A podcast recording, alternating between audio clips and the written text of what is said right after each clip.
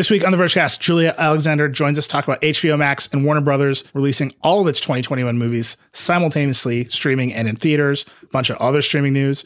Chaim Gartenberg joins us to talk about Qualcomm's new chips. And of course, we talk a little bit about what's up at the F C C. That's coming up on the Vergecast. Support for today's show comes from Deloitte. What does the future look like? By melting business acumen and innovative technology, Deloitte can help you build the future only you can imagine. They can help engineer solutions for your business reality today and your vision for tomorrow to get you to a world where you don't just dream it, you build it. See how you can engineer advantage with Deloitte at Deloitte.com slash US slash engineering advantage. Join Capital Group C E O Mike Gitlin for a new edition of the Capital Ideas Podcast.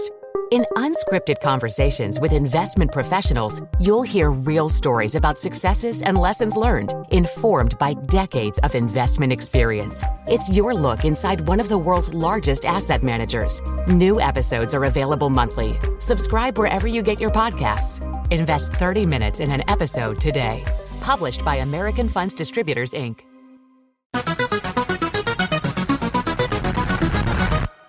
Hello and welcome to the Vergecast, the flagship podcast of extremely slow tech news weeks. That's what, see? Yeah. I'm lowering expectations. That's my plan. I'm your friend, Eli. Dieter Bohn is here. I'm your, uh, the person that's lived across the hall from you for like four years, but you've never said hi, so now it's awkward. Uh, and so you just see each other in the hall and pretend like you know each other, but you don't. Julia Alexander's here. Oh, yeah. Hi. Yes. uh, Chaim Gartenberg is here. Also, hi. Can I? Okay, so here's my story about the person in the hallway, Dieter. Are you ready? Okay. Uh, yeah. So we, I, we, until recently, we lived in an apartment building in Williamsburg. This is a real mm-hmm. thing. It's a real apartment building. You can go look at it. And our next door neighbor, mm-hmm. I noticed when we first moved in, was a very tall and handsome Australian man. And he had like a big, beautiful family. And lots of tall, beautiful Australian people were always going in and out of his apartment. And then eventually I realized like the New York Knicks are often in the hallway of this apartment building. And it turns out that he was international celebrity mega preacher Carl Lentz, who is now in the news. Like the gossip about my old neighbor. Uh-huh. I'm not going to go into why there's gossip, but he's like a celebrity who's having a celebrity crisis. And everyone just keeps texting it to me. And I'm like, no, he was just the guy in the hallway. Like he was just a person. Anyway, that's my story. Like I said, uh, slow... A slow-ish tech news week. We're cruising towards the holidays. I feel like everyone is just really ready for twenty twenty to be over, mm-hmm. with the exception of our, our nation's president. He's trying to prolong it as, as long as he can because it's over for him. You yeah. see what I'm saying? Mm-hmm. All right. Got to start where we always start, which is the pandemic. Still the biggest story in the world. This is the worst week of the pandemic in the United States. thirteen million cases, two hundred sixty-four thousand deaths as of uh, us recording this right now. I know I, I, I've been joking for weeks about Trump saying thousands of Google engineers are, are working on a website. It is, I think, obvious to everyone that he's not going to do anything about the pandemic at this time, which is uh, a tragedy. Hopefully the incoming Biden administration picks up that work a lot faster. News on the vaccine front, uh, Mary Beth Griggs, our science editor, and the science team have a newsletter called Antivirus where, where very much tracking vaccine information. Um, the Pfizer vaccine, mRNA vaccine, approved in the U K. Pressure on the F D A to approve it here. We'll see how that goes. Uh, Moderna, which is the other vaccine, um, at asking F D A for emergency youth author- authorization. Mary Beth is tracking that stuff. Subscribe to the newsletter if you want to keep up on the latest of that. In addition to, you know, the vaccine is very much a logistics problem. We've made them. We've tested them. We're going to roll them out. How we roll them out, they're complicated to distribute. They need to be kept very cold. Um, and who gets them first is a challenge. It's a logistics challenge. Nicole Wetzman wrote an article for us about how frontline healthcare workers should get vaccines first, according to experts, and how that conversation is going. Um, so check that out. Um, and then lastly, sort of the, the second order effects of the pandemic. Uh, we often talk about Facebook moderation. There's going to be a lot of vaccine disinformation. Facebook is already saying it's going to remove uh, COVID nineteen vaccine misinformation. Uh, so I think we're going to see another round of conversation um, just about how our social networks are reinforcing the truth and tamping down misinformation as the vaccine rolls out and the information economy kind of goes sideways around it, which sadly I think we all expect. Okay.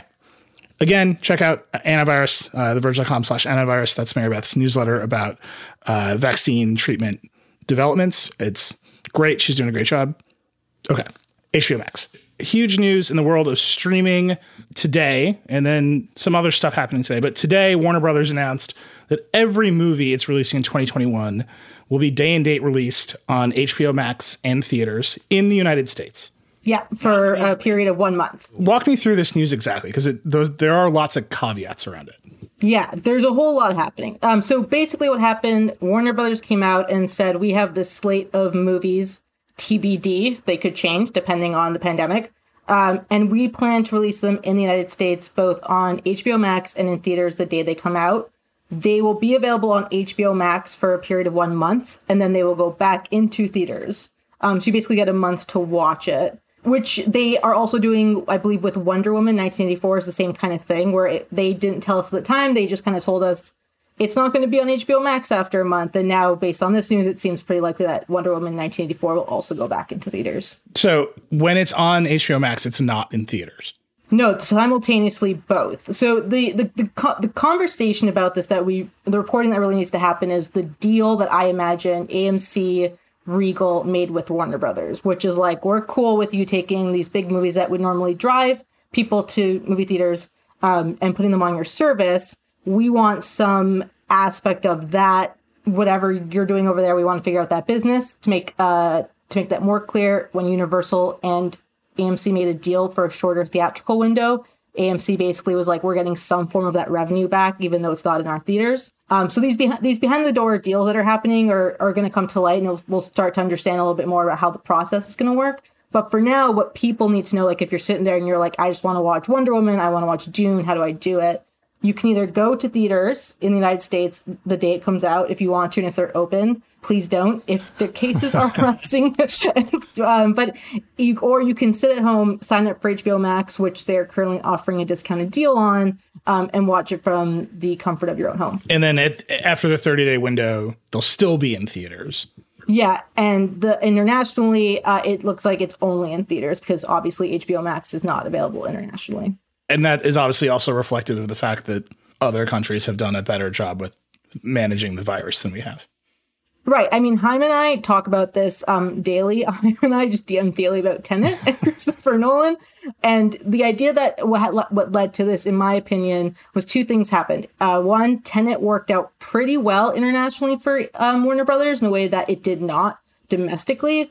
Part of that is because uh, up until the recent resurgence in cases, other countries were better at handling it. They're still better at handling it than our country. And so they realized we can release things internationally and people will go to theaters and it's a little bit easier to do it there. And domestically, where their number one concern is the growth of H B O Max, which is increasingly difficult with a high price point and not that much new content um, outside of whatever H B O kind of has ready to go. This is a good way of bringing people into the service and hopefully keeping them there.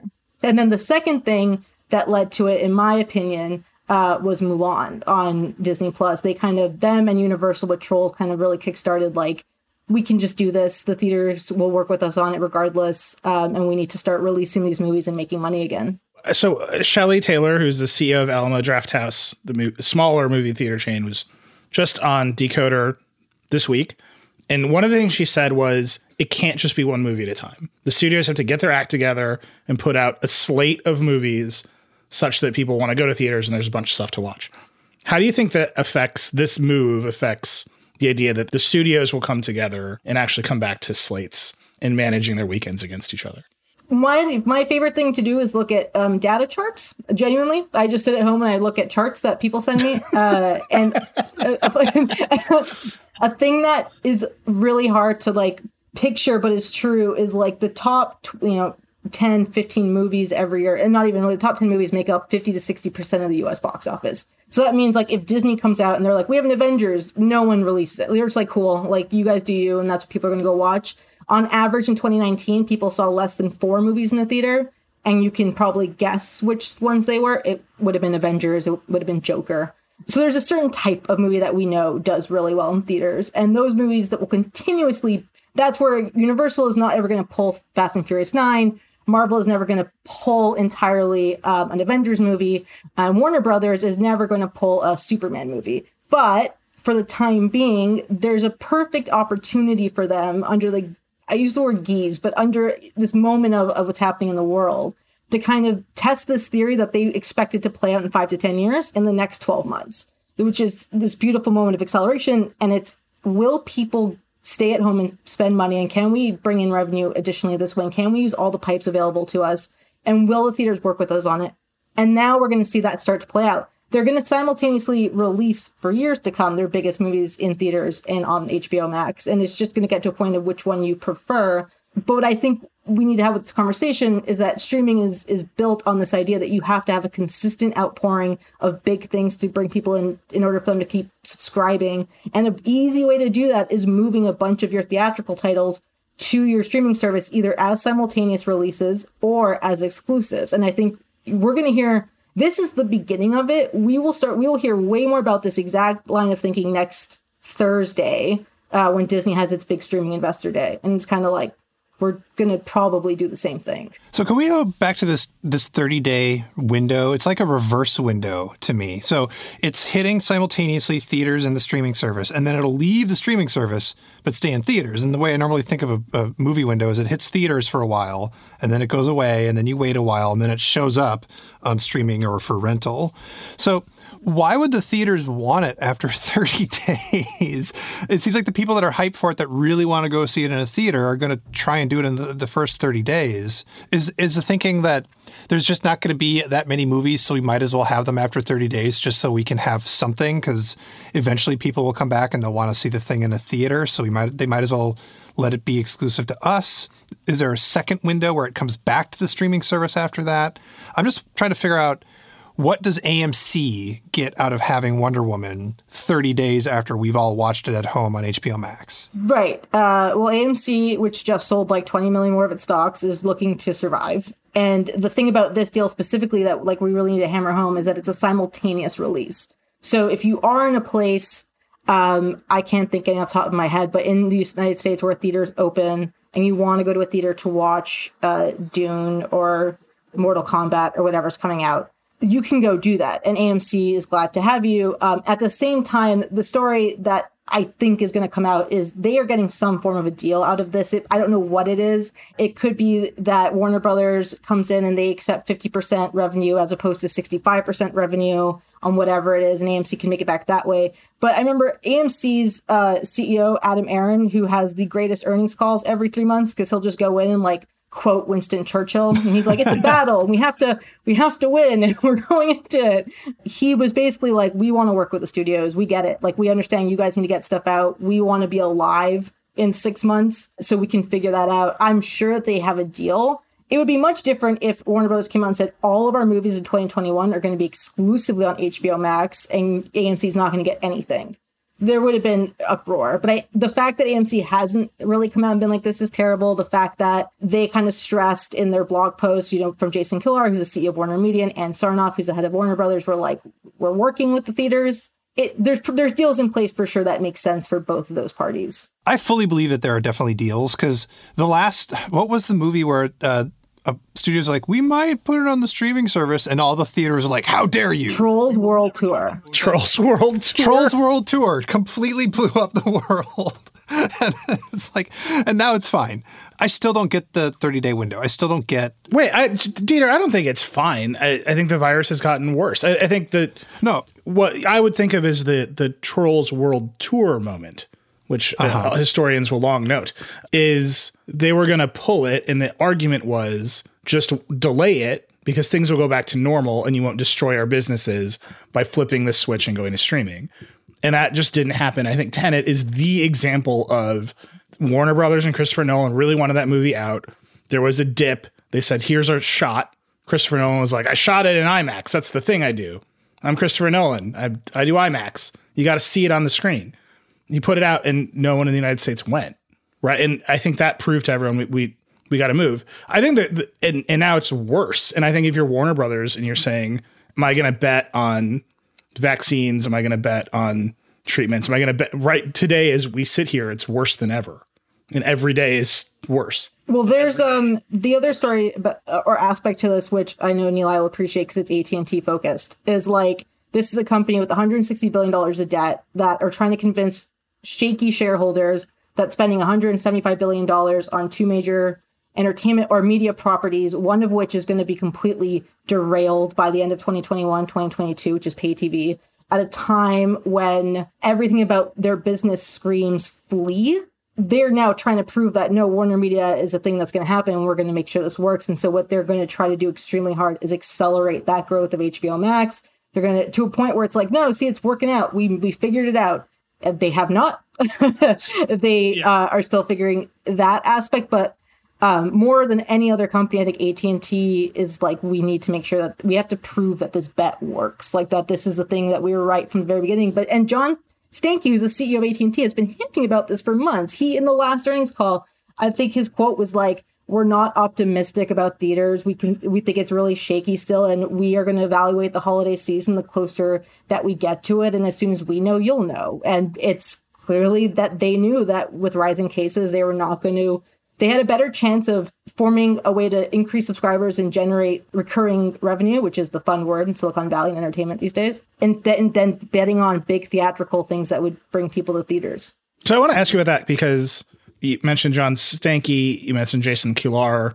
These are the new guys, right? They brought in Kilar, and he his job, he was the ex-head of Hulu.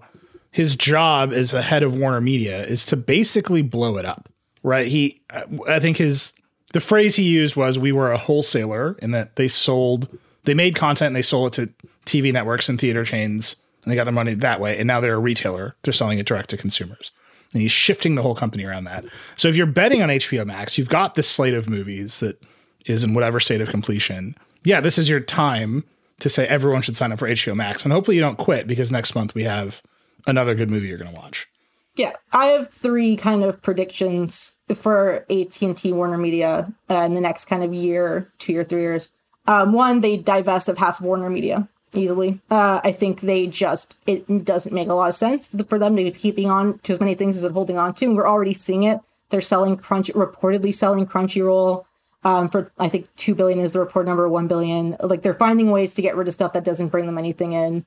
They will start releasing binge mode or binge model stuff for H B O shows, which will drive people insane, but it will drive people to H B O Max and get them off linear when they know pay T V is just going away. It's a smart move. They're already kind of doing it, uh, and it will just increase. Uh, and three, yeah, they will move a number of their kind of big titles to H B O Max and have this simultaneous thing because they need to keep that subscription thing going. I mean, the irony, right, is like everyone knows this. It's like it's it's almost, you know, boring. It's like new titles are lead to addition, content, com- comfort content, and libraries is what keeps retention.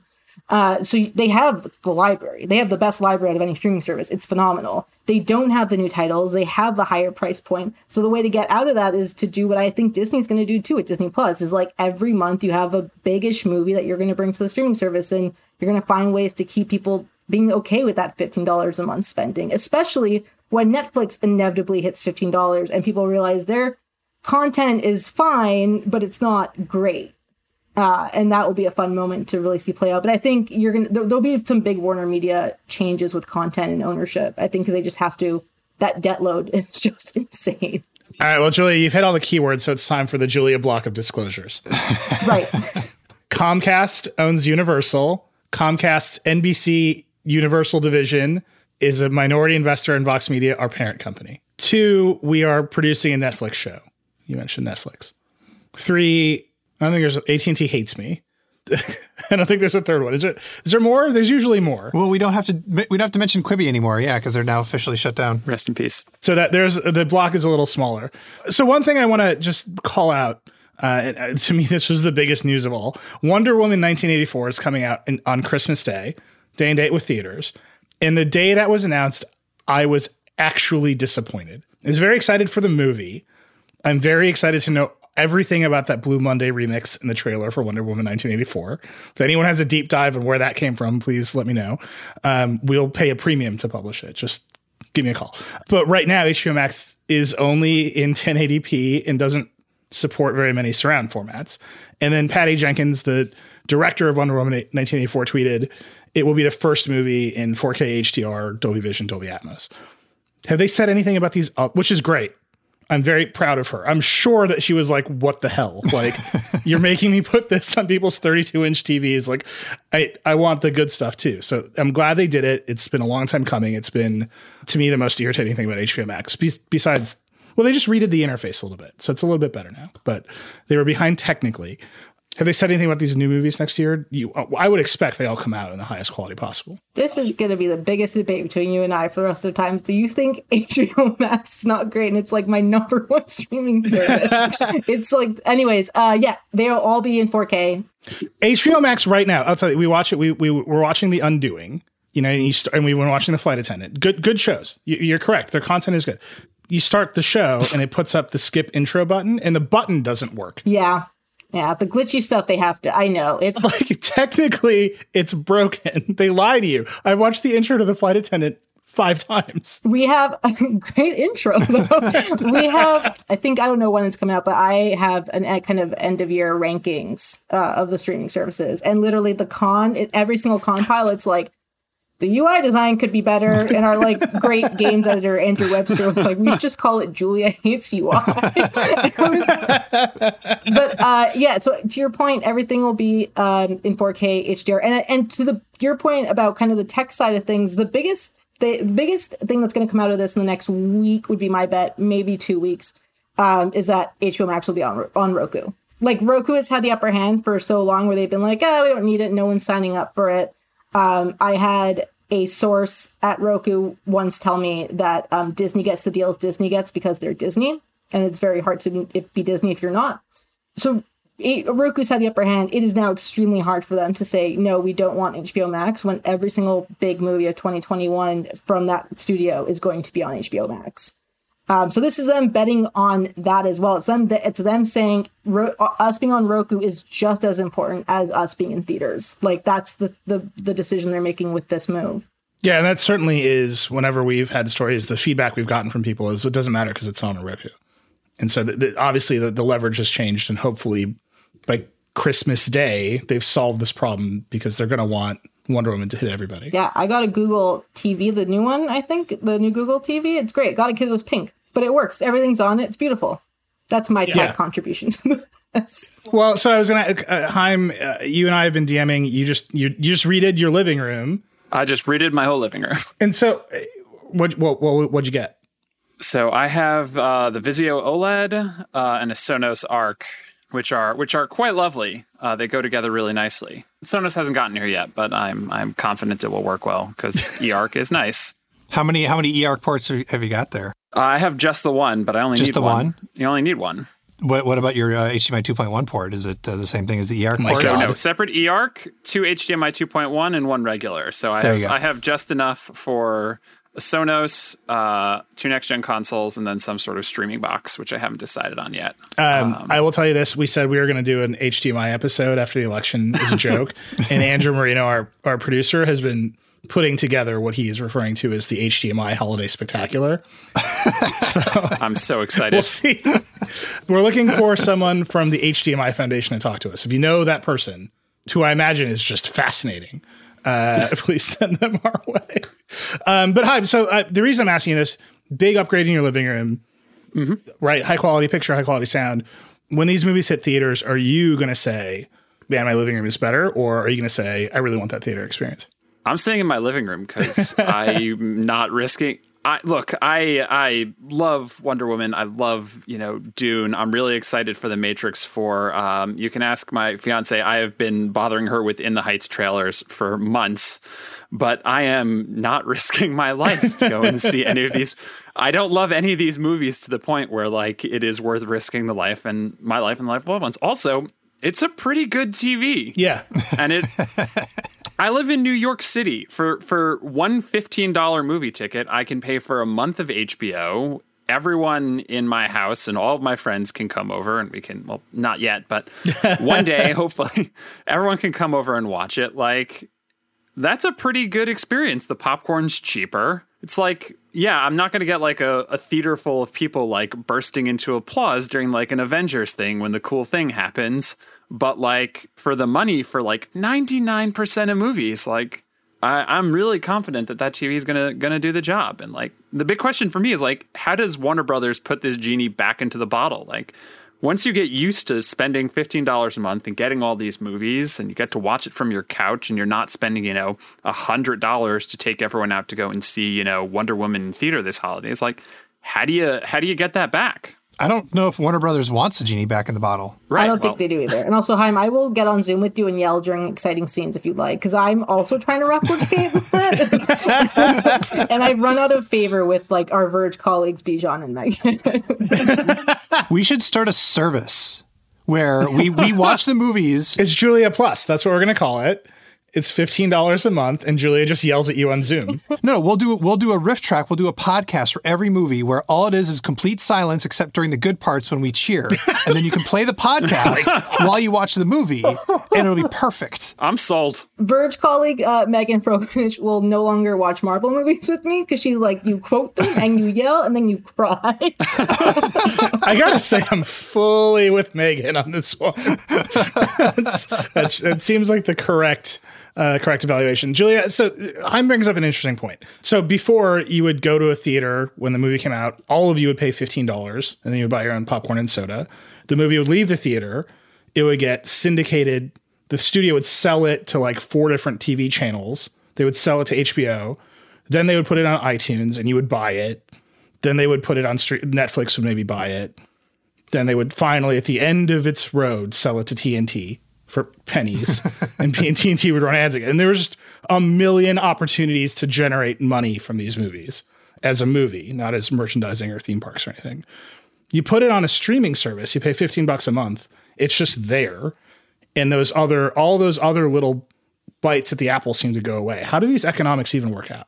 Yeah, I mean, that's the question. There's like a, the twofold question that I haven't seen anyone really answer. Uh, and it's a question, it's like arguably one of the most important questions. Uh, which the two part of that is piracy, right? One, piracy is going to make a comeback because people can't afford to be paying for the stuff. And two, not piracy related, but password sharing related, is like, I have, you know, four or five people on my H B O Max. It's like families and friends. One person's paying fifteen dollars. And it's an issue. So it's not even, it's an issue that I would imagine, you know, in my small non-exec brain, it's like, you could be making a lot more money off this if you stop password sharing, but they've, you know, they kind of seem to take their note from Netflix, where Red, uh, Reed Hastings and Ted Sarandos have been like, eh, people are watching, it helps with word of mouth, like we're doing okay. Um, but not everyone is Netflix. Very few people are Netflix. Uh, actually, no one is Netflix. And so that's an issue that they're going to run into. But the thing about what you're talking about is something Chaim and I also talk about quite often, uh, which is, for example, you cannot stream Harry Potter anywhere right now. Which is an insane thing, because when two streaming services launched this year, they prided themselves on carrying Harry Potter, and now they're nowhere. Uh, to watch Harry Potter, you have to have N B C, but like T V. It's not on Peacock, it's not on H B O Max, and that's because of windowing. So they're still making those deals. WarnerMedia is still licensing out its stuff and then just bringing it back and hoping people will sign up for it again when H- when Harry Potter's back on its service. And on the other end of it, you have what Viacom C B S does, which is if you open up Netflix, oh, I meant to tweet this. If you open up Netflix, it is the top two rows of the most popular content are Viacom C B S shows. They're M T V shows, Nickelodeon, uh, Comedy Central, B E, um, B E T. It's like the most popular shows on Netflix. And Viacom knows that, so they can charge quite a bit if they wanted to. Be like, you want to carry our stuff? Cool, it's non-exclusive deal, so we're still going to have it on C B S All Access, which is about to become Paramount Plus. But we're going to give this to you and we're going to make a bunch of money that way. So the thing that they're going to do is just start selling to other streamers. You know, Disney needs stuff for Hulu. Uh, Netflix needs a ton of stuff. H B O Max is, WarnerMedia is also purchasing things from Viacom. So they're all still licensing their content. It's just going to different streamers at different times. So this is going to be like a giant, like, media streaming ecosystem Ouroboros, where they're just selling each other the same movies over and over and over again. And that's how they make money. It, so I think it already was, but now it's harder to watch T V.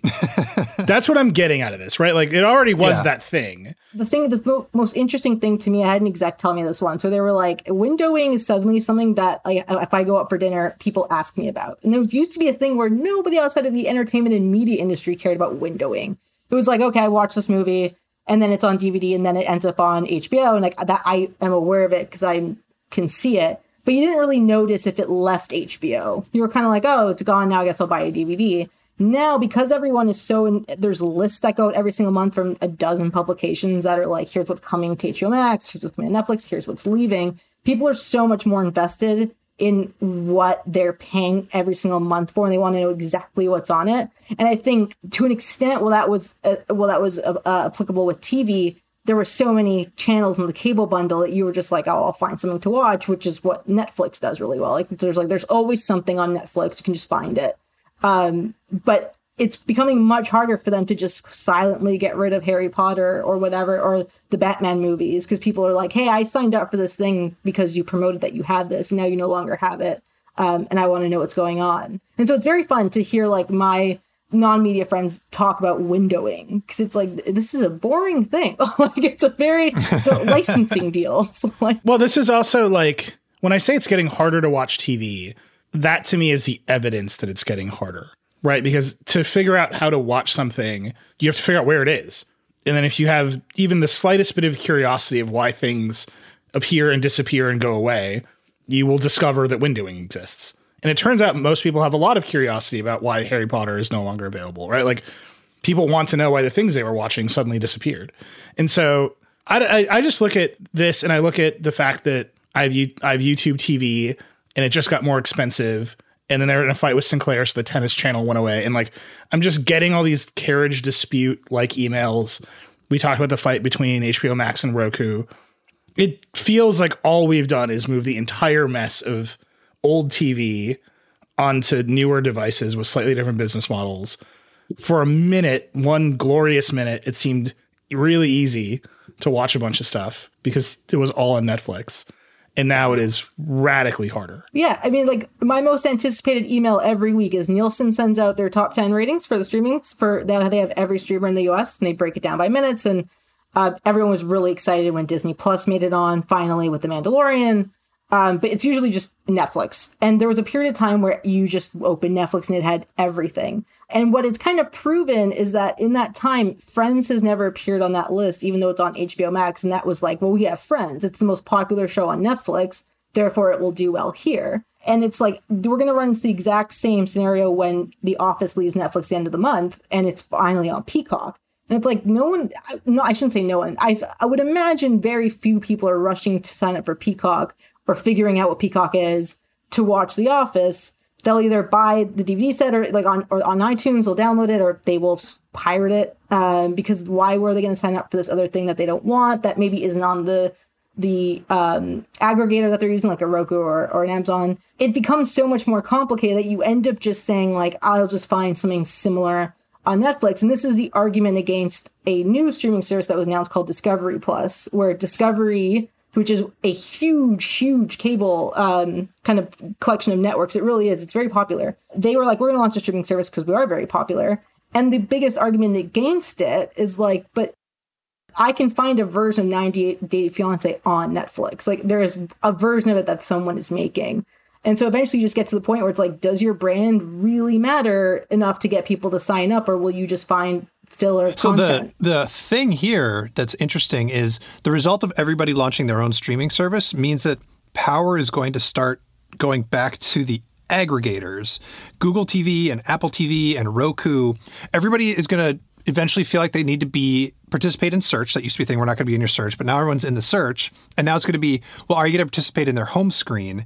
And increasingly, the companies that make the smart T Vs are going to have the power to pick winners and losers on these streaming services. If Google T V and Discovery get in a fight, I'm never going to see, you know, Alton Brown on Food Network, something, something on the home screen there. They're just going to show me some other cooking show, and I'm like, ah, fine, there it is. Or I'll just watch it on YouTube or whatever. Yeah, when they announced Discovery Plus, they were like, the press release was like, we're on connected T Vs, and it very specifically did not mention names. And then finally on an investor call after, they were like, we're in conversations with Roku and Peacock, which is what WarnerMedia said. It was what N B C Universal said. And it was just like, they have the power. They're like, we are in, you know, seventy million homes or whatever. Like, we are the ones that are going to control what you're doing. And there's only two streamers that Roku and, and uh, um, Amazon really are like, we need, and, you know, Apple and all of them are like, we really need you. And it's Netflix, because Netflix is the equivalent of uh, T V Guide at this point. You just have it. It, it works. You, you like it. Um, and Disney. And I think what you're going to start seeing with Disney next year when they have a new Star Wars and Marvel thing every week, and it's the thing that everyone is talking about, it's like, well, that's what you need to generate. You, everyone has their big franchises, but you got to find a way to get it to a point where it's like, well, if I'm Roku and I'm uh, or Amazon, I need to have you on, because if I don't, people will go to Google or Apple and buy those T V devices so that they can watch Hawkeye uh, or whatever is coming out. You know, I just, we spend so much time talking about app stores and computers and who's in control. And then you just like look at the T V industry and it's like, who are the, this is the most gatekeeper ecosystem that has ever existed. Dieter always talks about like the backroom deals keeping you away from your computer or forcing you to use, and like everything in Hollywood is a backroom deal. Has anyone just made like an open T V device? Plex. That you can ship an app to, and it Plex? No, you can't like run an app on Plex. Okay. Like the NVIDIA Shield is still an Android T V or a Google, whatever platform they're yeah, calling yeah. it now. The NVIDIA Shield is still like an Android T V device with the Google App Store, and like Peacock is not going to let people sideload weird code onto it, right? Like even the most open devices that we can think of are still fully ensconced in ecosystems that are totally controlled by executives making deals, not consumers running code. And I, I wonder if this this is going to break in any way. What needs to happen is all that all that gatekeep stuff needs to be like boxed in and kept in one space. So you have an open platform, and then you have like a like a card, like a cable card that you plug in, and that's where all oh the lockdown God. stuff goes. And then you're free to do whatever you want on your actual box. That's how I think this could work. The saddest situation. This, but like even this Discovery thing, uh, I think Peter Kafka had, he had a tweet about it that just, you know, like this is the week that Salesforce bought Slack, right? And he was like, Netflix used to be Discovery's biggest customer. All those shows were the biggest hits on Netflix. Netflix realized it could just make their own shark documentaries. And now Discovery is like out in the cold with its own also-ran streaming service. Like that is a remark, like, in a computer, we would say this third-party accessory for your Mac was really good, and Apple just built it in the O S, and like that company is dead now. I mean, like related to my uh, argue, uh, uh, distaste with every single U I on every single streaming service ever, uh, the, the thing that a lot of these entertainment companies do, because they're entertainment companies, is they go, well, Netflix clearly liked our content. People like our content. They will therefore sign up to watch our content. And I think these companies are, are deeply, and I speak about myself here as a consumer, deeply downplaying how lazy I am. Like, I, like it, it is like, I don't want to sign up for that. I'm so lazy that the Google T V came with apps installed, and I was like, I don't know if I want to put my password in and go through all that. Yes, I do that all the time. Like, I was like, I don't know, it's fine. I have Hulu, it's good. But it's it's that thing where Discovery, after Discovery kind of took a bunch of their shows off Netflix, yeah, people were still seeking it out, and there was, Netflix has never made anything that got to that level of like Food Network or H G T V, and they do have their stars. But it's funny because what Discovery was promoting its service on is like, we have these stars, people will come watch these stars. And it's like Twitch and YouTube went through that, and it, same issue. They were like, we'll go watch this person. It's like, no, if they're on YouTube and someone leaves, they'll just find someone else sometime. Like they're just like, I'm here. This is where I want to be. It's what I know. I'm not going to go anywhere else to try to find something when there's so much more content that I can just dive into. Um, and there are rare exceptions. I, I, I really rare exceptions. Disney is, again, probably the biggest, because it's like you can't find a Star Wars thing somewhere else. It's only on Disney. Um, but Discovery is like, yeah, if your big things are ninety day fiance and Giada goes to like Italy or whatever, it's like, yeah, I I can find that on Netflix. And they're doing it at a speed that is like astronomically faster than anyone else. All right. Well, I'm very excited for Wonder Woman on Christmas Day to watch in my house. You got to watch Soul in your house. It's the thing we've always wanted wanted to have happen. It's happening. What is Soul? Soul is the p- new Pixar movie. It comes out on Christmas Day. You have a child. You have to watch Soul. I don't. That baby does not need any more characters to latch onto. We got the Paw Patrol. We're good. Is Soul going to be appropriate for a small child? Isn't the setup that like the guy dies, like bang? That's it's that. A Pixar movie. Okay. It's going to be cute. It's going to make you sad. It's going to have like adorable, brightly colored characters. Also, I'm a little worried Max is a sociopath. Like she loves the Lion King, but every time Mufasa dies, she throws her stuffed lion over the couch and starts like cracking up. I mean, Scar Scar throwing Mufasa off and going, uh, long live the king is, I, I cheer every time. We have to take a break. We're going to take a break. That's what's happening. Here are some ads. Did you know the Capital Ideas podcast now has a new monthly edition hosted by Capital Group C E O Mike Gitlin? Through the words and experiences of investment professionals, you'll discover who was their best mentor, what's a mistake they made that changed their approach, and how do they find their next great idea? Subscribe wherever you get your podcasts. Published by American Funds Distributors, Incorporated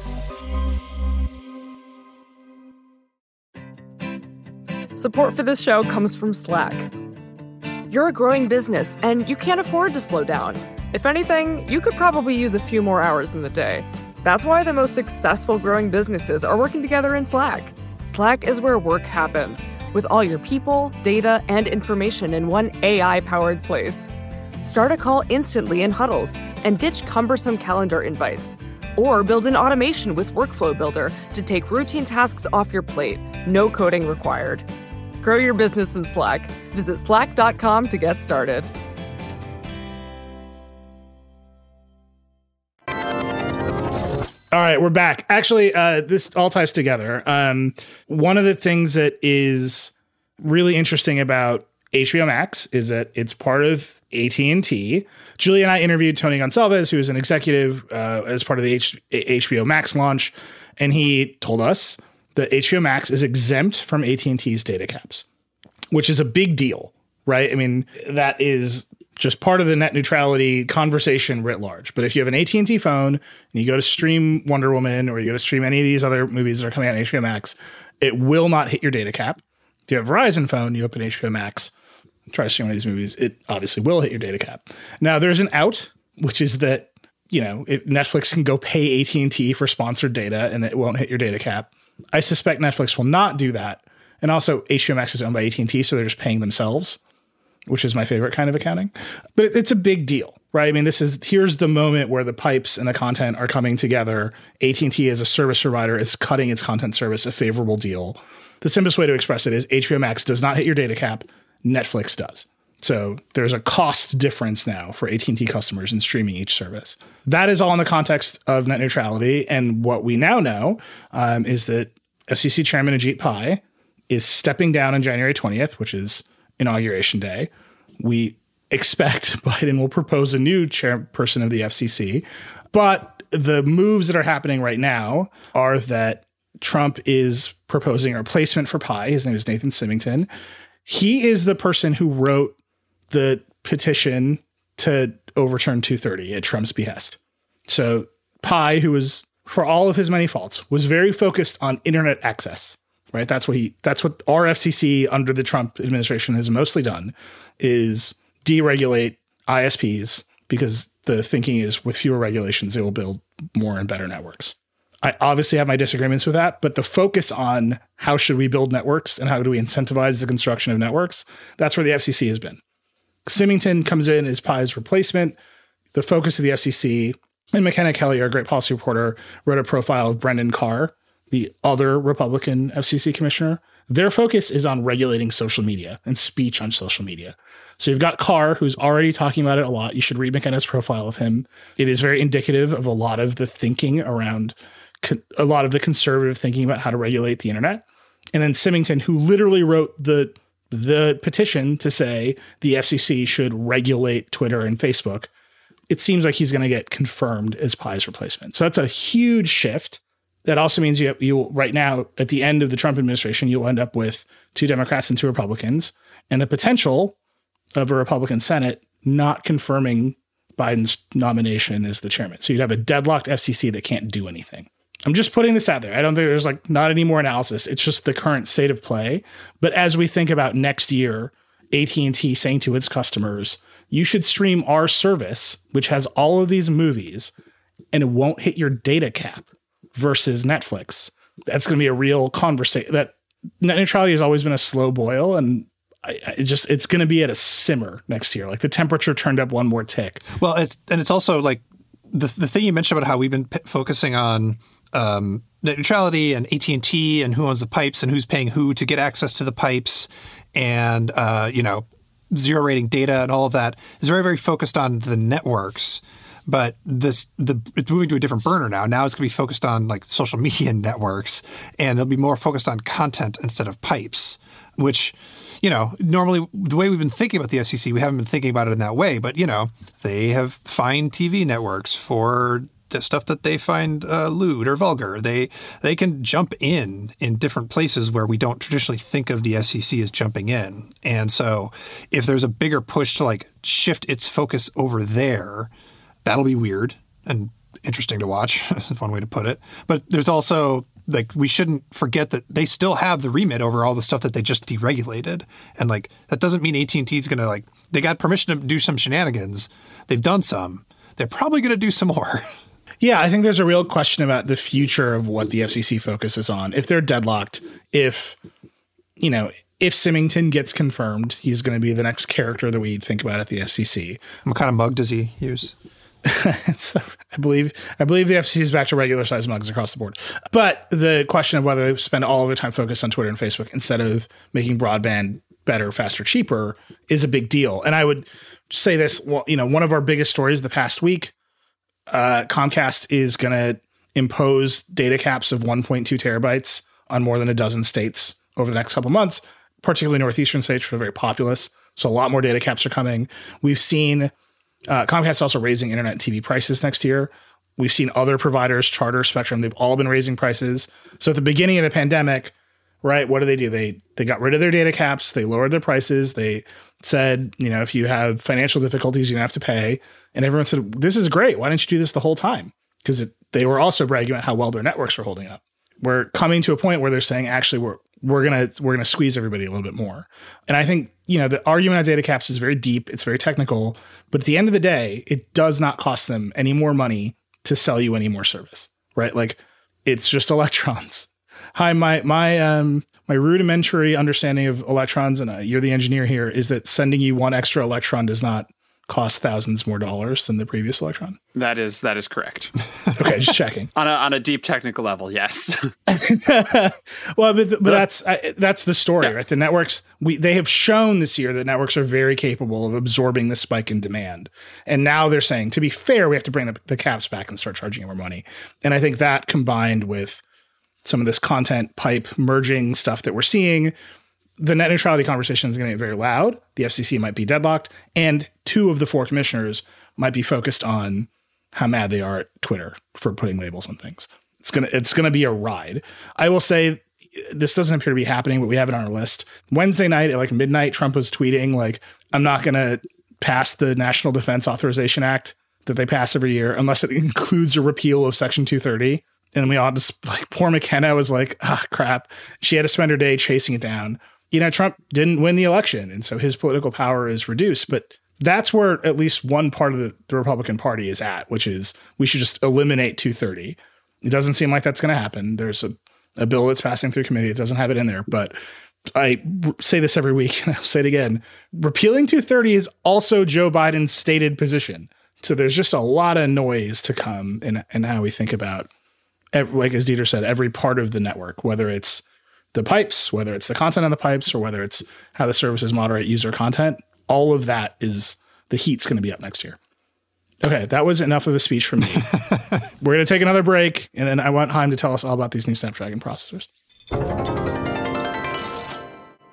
This episode is brought to you by Shopify. Forget the frustration of picking commerce platforms when you switch your business to Shopify, the global commerce platform that supercharges your selling wherever you sell. With Shopify, you'll harness the same intuitive features, trusted apps, and powerful analytics used by the world's leading brands. Sign up today for your one dollar per month trial period at shopify.com slash tech, all lowercase. That's shopify.com slash tech. When you need mealtime inspiration, it's worth shopping Kroger, where you'll find over thirty thousand mouthwatering choices that excite your inner foodie. And no matter what tasty choice you make, you'll enjoy our everyday low prices, plus extra ways to save, like digital coupons worth over six hundred dollars each week. You can also save up to one dollar off per gallon at the pump with fuel points. More savings and more inspiring flavors make shopping Kroger worth it every time. Kroger, fresh for everyone. Fuel restrictions apply. All right, we're back. Chaim Gartenberg, Snapdragon eight eighty-eight. It is new Snapdragon time. So we're we're jumping right ahead from, from eight sixty-five to eight eighty-eight. So You get that nice branding synergy. uh, by the way, uh, Charlotte Lowe pointed out that if you think about it, this is actually the Snapdragon Zero because eight eight eight. Oh, my God, Dieter. Oh, well, wow, that I was... should say. Sherlyn, you did a good job. I think, Dieter, I'm mad at you for telling me that, that pun. Because you should you need a pun filter. Okay. Okay.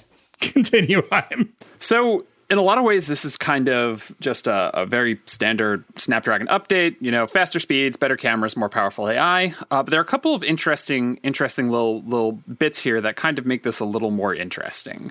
So first off, um, we are finally back to an integrated five G modem. Now, for the last like two years, the eight sixty-five and eight fifty-five, you could get five G, but you had to have a separate modem in the phone. And then last year's was really weird.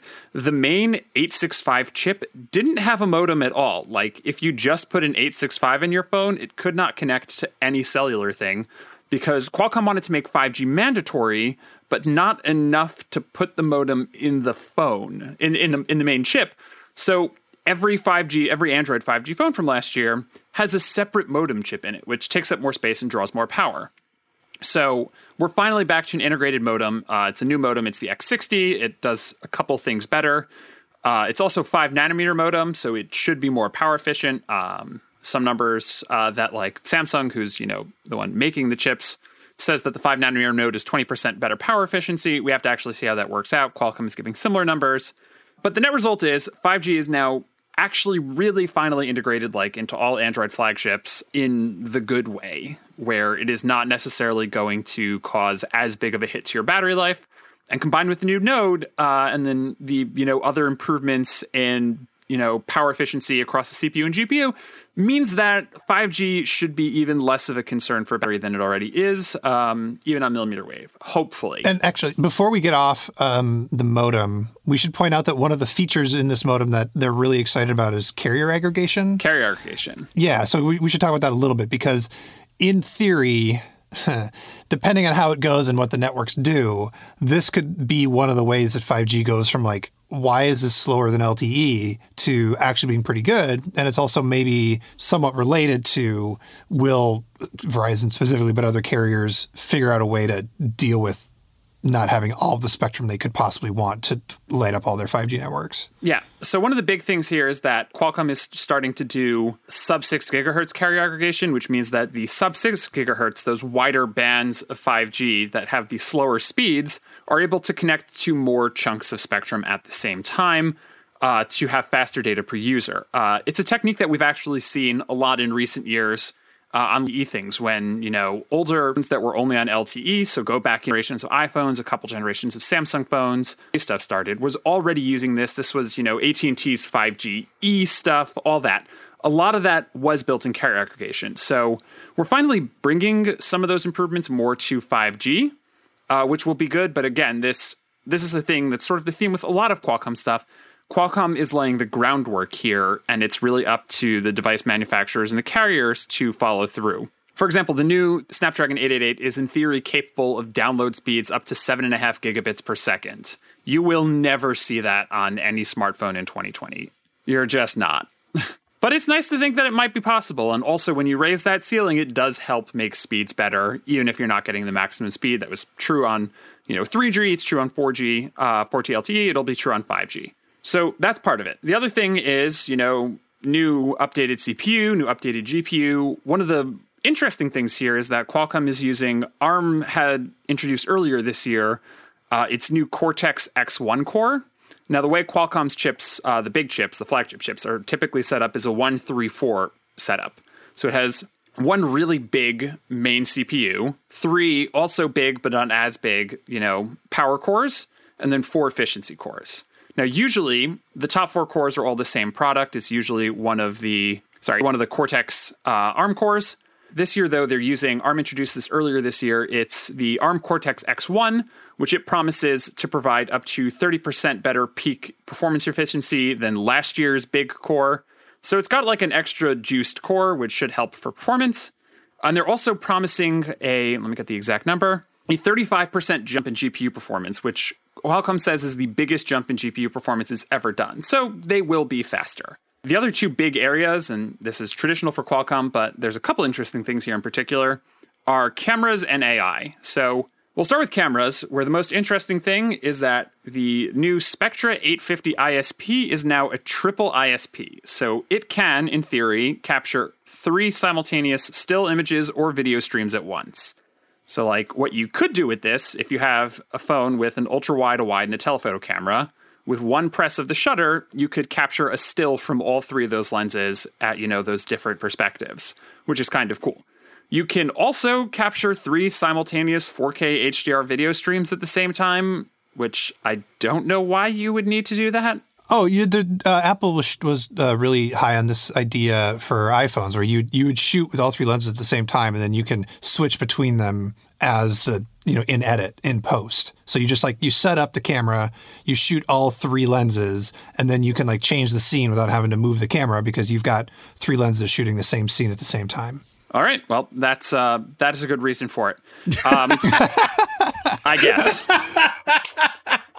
Tell you what, if you are using, if you are planning on using a smartphone to capture three simultaneous four K H D R video streams, yeah, please message me on Twitter and send me send me your, your edited video and and how this has improved your workflow. I'm would love to hear more about this. I'm very excited for this. But, so, but sticking with the camera for just a second, um, actually, we should talk about the G P U a little bit more too. But anyway, yeah.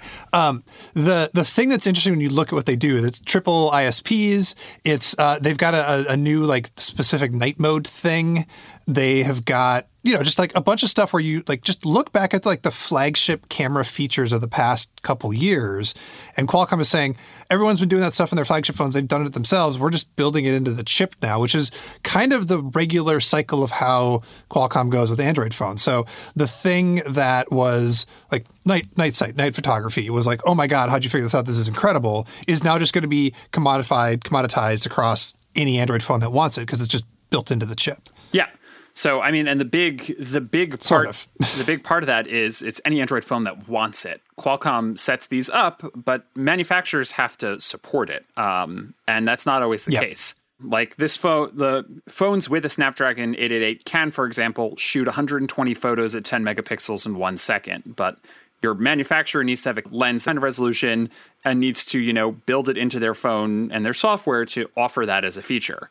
Uh, you can shoot, you know, ten-bit color in H E I F, but the manufacturers have to decide whether that is a feature they want to offer. But yeah, the fact that they're building it in on a native level is a thing that we've seen. It's a thing with, you know, previous I S P upgrades have allowed, you know, double cameras, which soon became, you know, standard or triple cameras. And it's sort of a rising tide lifts all boats that when Qualcomm raises the floor here, it gives manufacturers more room to do more interesting things with the ceiling. Yeah. But I mean, the the big open question here, especially maybe with the G P U, is uh, Apple's chips, right? And this, yeah. is, this is really, really a big deal for like computers now, because Qualcomm, they they worked with Microsoft, the S Q one and the S Q two. They've got the eight C X, you know, they're, they're going to keep working on that. When you compare Android phones to iPhones and therefore Qualcomm chips to the A fourteen line of chips, A fifteen, whatever, Bionics, uh, you're like, yeah, okay, it seems like it's faster, but it doesn't matter because like it has different RAM properties on the iPhone than on Android. And the way that Android O S works, there's a whole lot of extra cruft in there. And so the rest of the and the animations are slow, and like you can't be that mad at the chip, blah, blah, blah, blah. But like, I think that we're pretty, it's getting really clear that, I don't know if uh, I'm saying Qualcomm is bad at making chips, but it's more that making a chip that needs to work for like the entire Android ecosystem and needs to be a platform is in fact like the cliche that Apple gets to control the whole vertical stack and therefore they can like make something that's faster and better for their specific purpose. I think it's like becoming clearer. Um, and so there's a bunch of numbers on this eight eighty-eight, and I'm really curious to see what it does. I'm really curious to see what it does for battery life in particular with these five nanometer processes, with the faster graphics and all that stuff. But the like the Apples to Androids comparison, uh, I think, is going to get a little bit sharper because people are going to be able to do it not just on phones, but also now on ARM laptops. I mean, look, in terms of raw power, um, with, you know, the clock speeds and the and the percentage G P U improvement, uh, I mean, we'll have to wait to get the device and people will benchmark them and all that. But like in terms of raw power, like this G P U might be better on paper than the ones in Apple's stuff.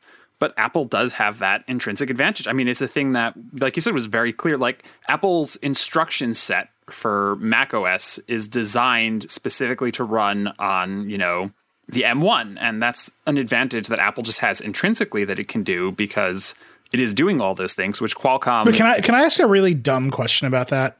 Mm-hmm. I, I, I've heard that argument, and I was just on that talk show at John Gruber, and we, we talked about that a little bit as well. Snapdragon chips run on cell phones mm-hmm. that run Android. Yep. There isn't another operating system. There's barely even another use case.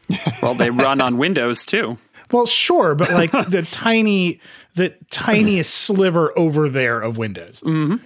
Like the biggest market is smartphones running Android, which is effectively run by one single company. I understand it's open source, so you got to put that caveat in there. Is there some reason that the Android team hasn't called Qualcomm and said, just make your chips better at running our code? Like, it because it, on paper, in the abstract, this makes sense, right? Qualcomm is making a general purpose processor that needs to do a bunch of things. Android is just one client operating system that runs on their on their chips, and so you can't optimize it as tightly as Apple. I think you everyone says that, and it makes totally intuitive sense, and off we go. But here in reality, there, much to Dieter's chagrin, there isn't a competitor smartphone operating system from a plucky upstart with great ideas about the web. There is not another category of devices that really run Snapdragon chips. It's just the thing. What is preventing them from coming to that level of optimization and alignment? I'm sure they do talk. Like there, there's no question that things. There's not in, even another smartphone chip vendor. There's MediaTek. Well, yeah, I mean, Samsung's a real vendor. There's Exynos.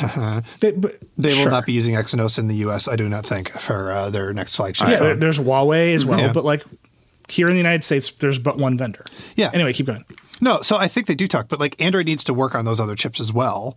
And it's just, it's a difference between, well, maybe not in the pandemic times, it's a difference between having to walk down the hall to be like, hey, I have an idea, let's do this thing. And like, can you put this extra little instruction set in your chip? And setting up a meeting with ten people and then having a negotiation over a video conference and then driving down to the campus or flying over there to like talk about it a little bit further, da da da da da. Like being the same company just makes it a little bit more efficient, I think. Part of it is also Qualcomm isn't the one designing this stuff. It's ARM. So Google is, it's a game of telephone, right? Qualcomm is taking the cores that ARM is making and building its chip around those. And then Google is building its thing on top of, on top of Qualcomm. Uh, and there's a manufacturer intermediary. Like it's, it's not as straightforward as, you know, Google just calls up Qualcomm and is like, make our stuff work better. It's Google calls up Qualcomm. Qualcomm calls up ARM. ARM is like, we make cores for a lot of things. Like it's just the raw, the raw parts. So I think it's a little, a little more involved than than just a simple, a simple fix there. I said it was a dumb question. I said it from the start. I just, I, I think it's important to like bring it to reality from time to time and say, actually, the the sort of abstract explanation in reality, it doesn't quite line up that way. And I, I wonder, and I, you know, it was Qualcomm's. Uh, they they had their big summit this week. That's where the eight eighty-eight was announced. And they just basically, and they have to do this, but they, they evince not even a whiff of anxiety about the M one, right? The context of them announcing a new chip is everyone just went insane over the M one and the new Macs. We're saying it's an inflection point for computers writ large. Apple's way ahead on this curve. Intel's in the corner crying. And Qualcomm's like, well, what else are you going to do? Here's the new eight eighty-eight. And I, I feel like It, that's just an important series of questions for them to answer. Like, can they can they meet that performance, or are they just going to let Apple run away with it? And they'll be, sure, the dominant provider. There are more Android phones in the world than anything else. But I'm sure Microsoft is like, hey, we can't let every Windows laptop in the world be slower at every price point compared to the Apple computer. Like that, that can't be the outcome Microsoft wants. And I think that's an important problem for Intel. And it is a growing problem for Qualcomm. Yeah, it's funny. So the the phone versus laptop thing is interesting because fundamentally, however fast the eight eighty-eight is, we're just assuming it won't be faster necessarily than iPhone, but it's always like the story has been the same. Like if you look at the raw power in the chip, it is kind of irrelevant to the operation of a phone uh, because it's Android and iOS, and they're like they work different and they feel different and blah, blah, blah, blah. With laptops, it feels like you can make a more one-to-one comparison. But that story isn't quite right because there is Exynos, and people do compare Qualcomm phones to Exynos phones directly. There are Huawei chips. Um, in theory, Google's Whitechapel chip might come out this year on a Pixel, and they, they might just do the thing instead of having a little chip off to the side that does something small. They actually produce the main chip themselves, and then we'll have another thing to directly compare against Qualcomm. So it feels like Qualcomm has been in this place where they're the dominant maker of chips for phones, um, especially in the U S, uh, the and there's like nothing to directly compare them against for people's actual experience of what matters from a chip on a device. Like they just, no one is directly comparing them to stuff on a mass scale.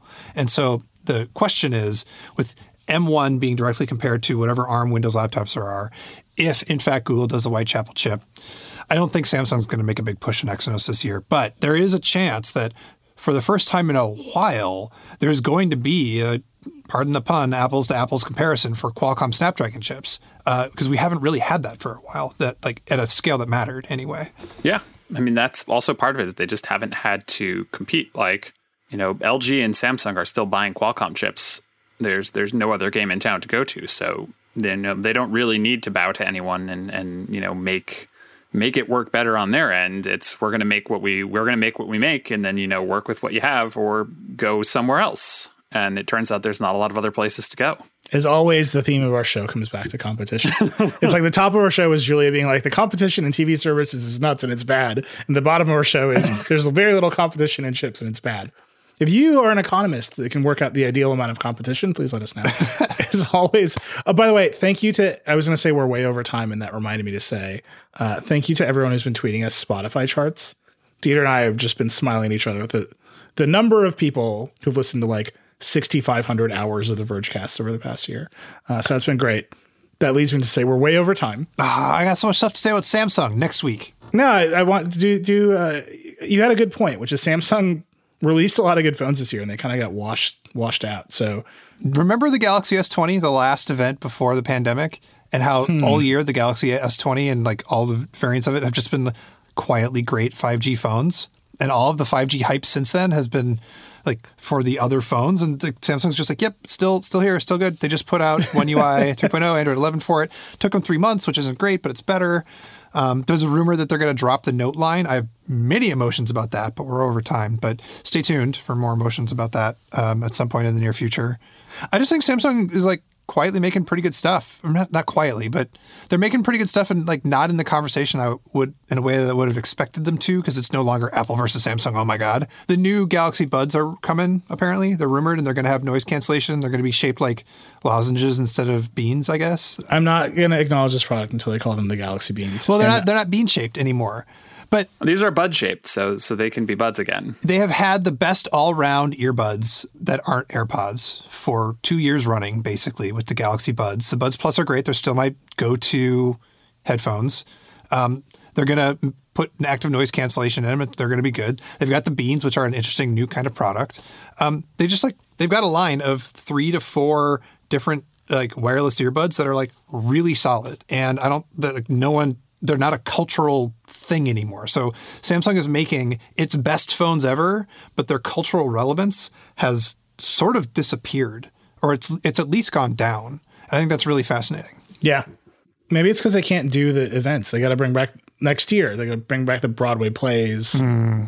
They got to they got to they got to bring back the the splashy Super Bowl commercials. You know, I know we're doing like end of year roundups, and they're mostly they're, they're largely entertainment focused. We should do an end of year ranking everyone's weird pandemic infomercials. Ooh. Because there were a lot of weird pandemic infomercials. Dieter, that was like the most heartfelt pitch in the world. I just keep picturing you as the Love Actually dude with the like signs who's just like Samsung released so many things.